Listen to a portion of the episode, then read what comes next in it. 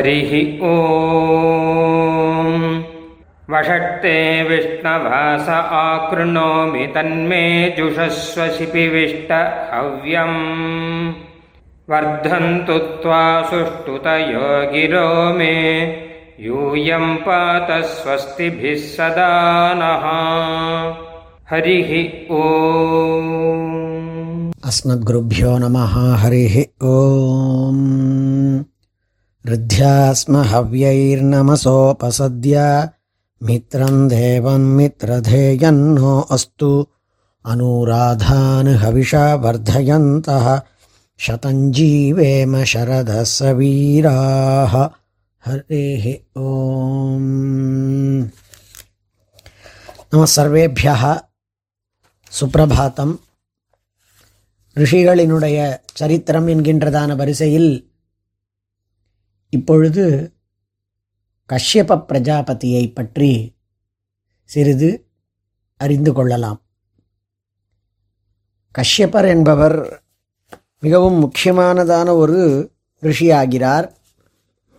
அவர் சில இடங்களிலே பிரம்மாவினுடையதான மானசிக குமாரராகவே சொல்லப்பட்டிருக்கிறார். மகாபாரதத்திலே ஒரு சில இடங்களிலே அவருடைய புத்திரராகவும் ஒரு சில இடங்களிலே ஸ்ரீமத் ராமாயணாதிகளிலே பிரம்மாவினுடைய புத்திரரின் புத்திரராகவும் காட்டப்பட்டிருக்கிறார். மகாபாரதத்திலே ஆதிபர்வாவிலே மரீச்சிரங்கிரா அத்ரிஹி புலஸ்திய புலஹ கிரதுஹு. மரீச்சி அங்கிரஸ் அத்ரி புலஸ்தியர் புலஹர் கிரது என்கின்ற ஆறு பேரும் பிரம்மாவினுடைய மானசகுமாரர்கள் என்று காணப்படுகின்றது.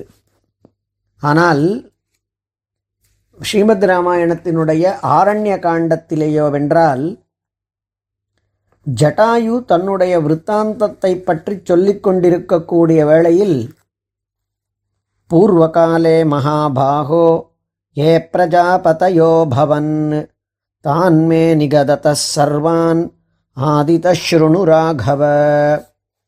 தன்னுடையதான பூர்வர்களை பற்றி கொல் சொல்ல வேண்டும் என்பதற்காக ஜட்டாயு பிரஜாபதிகளை பற்றி சொல்லுகிறேன் கேள் ராமா என்று ஆரம்பித்து கர்தமஃப் பிரதமஸ்தேஷாம் விகிருத்தஸ்ததனந்தரம் என்கின்றதாக ஆரம்பித்து ஒரு நான்கைந்து ஸ்லோகங்களிலே கர்தமர் விக்ருதர் சேஷர் சம்ஸ்ரயம் பகுபுத்திரர் ஸ்தானுர் மரீச்சிஹி அத்ரிஹி கிரதுகு புலஸ்தியர் அங்கிர அங்கிரஸ் பிரச்சேதஸ் புலஹர் தக்ஷர் விவஸ்வான் அரிஷ்டநேமி கஷ்யபர் என்று சொல்லி அந்த கஷ்யபரை இவர்கள் பெயர்களை எல்லாம் சொல்லி தக்ஷோ விவஸ்வான பரோரிஷ்டனே மிஸ்சராகவ கஷ்யபஷ்ச மகாதேஜாஸ்தேஷாமாசீச்ச பஷ்சிமஹா இப்படி பதினேழு பேரை காண்பித்து அவர்களுள் கஷ்யப்பர் கடைசியானவர் என்று காட்டப்பட்டுள்ளது. மரீச்சியையும் சொல்லி அந்த மரீச்சிக்கு பே மேலே பல பேரையும் சொல்லி கடைசியிலே கஷ்யப்பர் அவர்களுக்கு பஷ்டிமர் கடைசி என்று சொல்லி பிரம்மாவினுடைய பிரஜாபதிகளாக ஆகி பிரம்மாவினுடைய குமாரர்களாக இருப்பவர்கள் என்று காட்டப்பட்டுள்ளது. எனவே பிரஜாபதி என் பிரஜாபதியாகிறதானவர்கள் இத்தனை பேர் அதிலே பிரம்மாவினுடைய புத்திரராக கஷ்யப்பர் என்பவர் இருந்திருக்கிறார் என்று சொல்லியிருக்கிறது ஒரு சில இடங்களிலே. ஆக பிரம்மாவிற்கு புத்திரனாகவோ அல்லது பிரம்மாவினுடைய புத்திரரான மரீச்சியிடமிருந்து தோன்றினவர் மாரீச்சர் என்கின்றதாகவோ இந்த கஷ்யப்பர் காட்டப்பட்டுள்ள காட்டப்பட்டுள்ளார். இந்த கஷ்யப்பரிடமிருந்துதான் சகல லோகங்களிலே உள்ள அத்தனை சிருஷ்டிகளுமே ஏற்பட்டிருக்கின்றன என்று தெரிய வருகின்றது. கஷ்யபர் கிட்டத்தட்ட ஒரு இருபது இருபத்தி ஓரு மனைவிகளை கொண்டு அவர்களின் மூலமாய் லோக சிருஷ்டியை பண்ணுவதற்காக பணிக்கப் பெற்றார். அவருக்கு திதி அதிதி தனு அரிஷ்டா சுரசா என்ற என்று நிறைய மனைவியர்கள். அதிலே தக்ஷரினுடைய தக்ஷ பிரஜாபதியினுடைய பல புத்திரிகளை அவர் மணந்து கொண்டார். அவர்களின் மூலமாக லோகத்திலே பல வகைப்பட்டதான ச சிருஷ்டியை பண்ணார். அதிலே அதித்தியின் மூலமாக பிறந்திருக்கக்கூடியவர்கள்தான் ஆதித்யர்கள் என்று சொல்லப்படக்கூடியவர்கள். எனவே தேவர்களினுடைய ஆதித்யர்கள் என்கின்றவர்கள் தேவர்கள். அவர்களினுடைய பிதாவாகிறார் இவர். இந்திரன் முதலியவர்களுக்கு பிதாவாகிறார் இவர். பின்னாளிலே இவருக்கு பெருமாள் பிறந்தான் வாமன அவதாரத்திலே. இவர் தபஸ் பண்ணி எம்பெருமானே தனக்கு புத்திரனாக அவதரிக்க வேண்டும் என பிரார்த்திக்க பெருமாளும் வாமனாவதாரத்திலே அவருக்கு புத்திரராக எழுந்தருளினான். எனவே இந்திரனுக்கு பின்னாடி அதே அப்பாவினிடத்திலே பின்னாடி பிறந்த காரணத்தினாலே தான் எம்பெருமான் உபேந்திரன் என்கின்ற திருநாமத்தோடே விளங்குகின்றான். அப் அப்படியாக தேவதைகளை பிறப்புவித்தவர் அதித்தியின் மூலமாய் அதனாலே தேவர்கள் ஆதித்யர்கள் என சொல்லப்படுகிறார்கள். அதி ஆதித்யர்கள் கூட அஷ்டௌ வசவ ஏகாதச ருத்ரா துவாதசாதித்யாக அஷ்டௌ வசு அஷ்டௌ வசவக அஷ்ட வசுக்கள் ஏகாதச ருத்ரர்கள் பதினோரு ருத்ரர்கள் பதினொன்று எட்டு பத்தொம்போது. துவாதச ஆதித்யர்கள் பத்தொம்போதும் பன்னெண்டும் முப்பத்தி ஒன்று அதை தவிர அஸ்வினி குமாரால் ரெண்டு பேர் என்று முப்பத்தி மூணு முக்கியமான தேவதைகளும் பின்னாடி அதற்கு கீழே பல தேவதைகளுமாக கஷ்யபரிடமிருந்து தோன்றினவர்கள் என்று காட்டப்பட்டிருக்கிறார்கள். அதித்தியனிடமிருந்து பிறந்திருக்கக்கூடிய காரணத்தினாலே அவர்கள் ஆதித்யர்கள் அதனால தான் ஸ்ரீமத் ராமாயணத்திலேயே ஆதித்யா வசவோ ருத்ராக அஸ்வினௌ ச பரந்தப. என்று அதித்யாம் ஜக்னிரேஹ தேவாக திரயஸ்திரிம்ஷதரிந்தம என்று காட்டப்பட்டுள்ளது.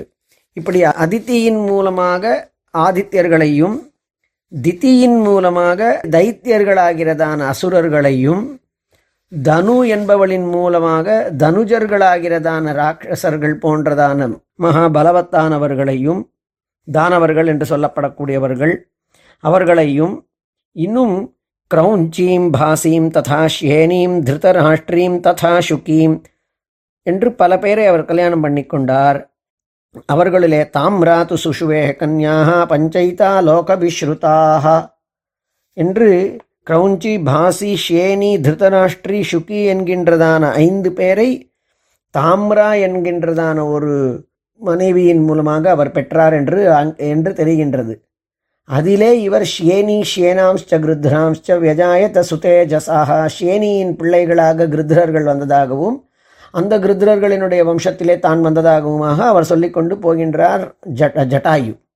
ஆக லோகத்திலே இருக்கக்கூடியதான மனுஷ்ய சிருஷ்டி தைத்திய சிருஷ்டி ஆதித்யர்களினுடைய சிருஷ்டி தானவர்களினுடையதான சிருஷ்டி இன்னும் எத்தனை விதமானதான சர்ப்பங்க வினதா கத்ரு என்கின்றதான இரண்டு மனைவியர்களின் மூலமாய் வைனதேயனாகிறதான கருடனையும் அவனுடைய அண்ணாவான அருணனையும் கத்ரு என்பவளின் மூலமாய் சர்ப்பங்களையும் பெற்றெடுத்தார்.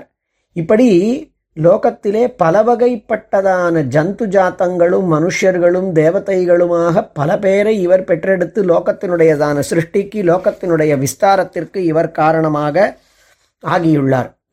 இவர் மிகவும் பிரசித்தமானதான ஒரு சக்திமானான ஒரு பிரஸ் மகர்ஷி ஆவார்.